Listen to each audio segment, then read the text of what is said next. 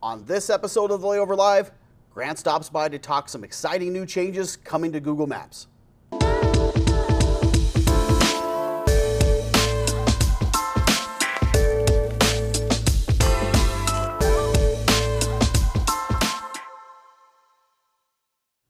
Hello, everyone, and welcome to episode 85 of the Layover Live, where we bring you the top article from the layover each week.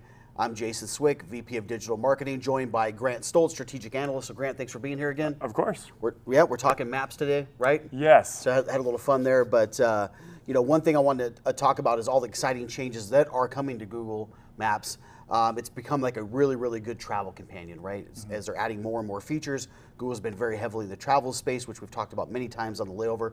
So the article we want to feature this week comes from Search Engine Land, where they talk about about what's coming out uh, based on a recent blog post that happened with Google. So I want to talk first about some of the features that are coming to Google Maps and some of the ways they're utilizing Maps now is through the use of AR, which often gets mixed up with VR. So maybe talk a little bit about what the difference between the two are. Yeah, absolutely. This um, article, yeah, it goes into a couple new features.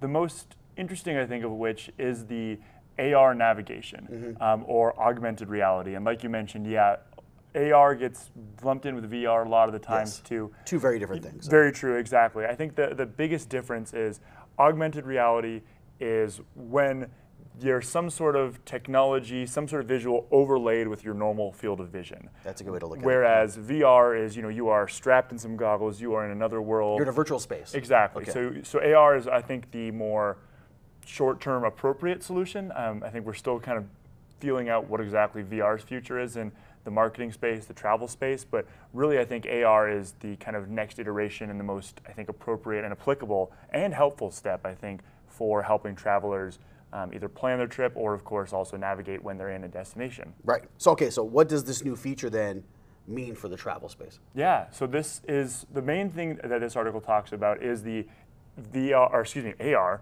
navigation. See, I'm even getting it mixed up.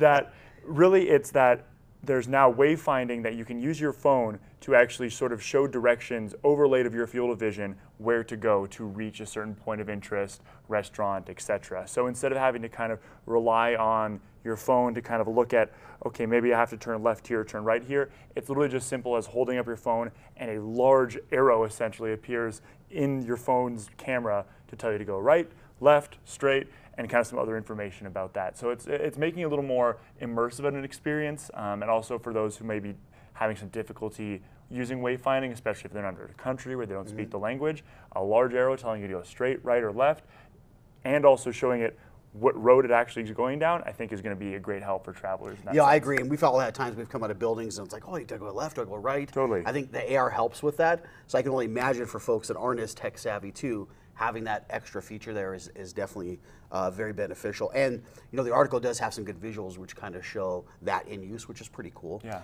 So how can then destinations make use of a feature like this, right? Because it kind of ties into to Google My Business and making sure local listings are, are updated uh, through that. So talk a little bit about how destinations can make use of that feature. Yeah, I think you know with this being a, a tool that I think a lot of people will use in destinations, it really comes down to making sure that your partners and whoever is part of your website has proper listings on Google My Business, Right. where Google Maps is pulling that information from, so that when a user is directed to one of your partners, they're actually going to go to the place where their place of business actually is. Right. So there's a couple, you know, ways to potentially do this. Um, the simplest one is auditing the the partner's Google My Business listings to make sure, hey, they actually have an address on there. Because if there's no address, it's Google's best guess of where this place is.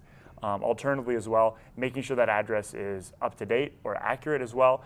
Even just simple as you know, giving them a phone call and saying, hey, is this your address? something as simple as that. But I think really it's making sure that that address is also then relevant to what the user will be actually navigating to. I think especially in urban areas, sometimes that gets a little more difficult with having you know different unit numbers or suites or what have you. So yeah, it's really making sure that the, the information actually does lead to the point of business and that it's correct so that when a, a traveler in your destination wants to visit a partner, they're actually going to be able to reach the Yeah, partner kind of, and, it- and removes a lot of that friction, right? So a lot of a lot of crazy things coming with with uh, Google Maps. Google is very heavily invested in travel. We were out at their conference earlier this year. They had a lot of content, a lot of sessions that were around what they're doing in the travel space. In addition to some of these live view uh, type options, being able to see flight and hotel reservations inside of Google Maps, and a slew of other things that are coming uh, in, the, in the next few weeks is something to pay attention to more and more. So, Grant, thanks for stopping by and talking about maps. Thanks for tuning in each and every week. If you're not subscribed now, please do so so you can get alerts about all the content that we come out with each and every week.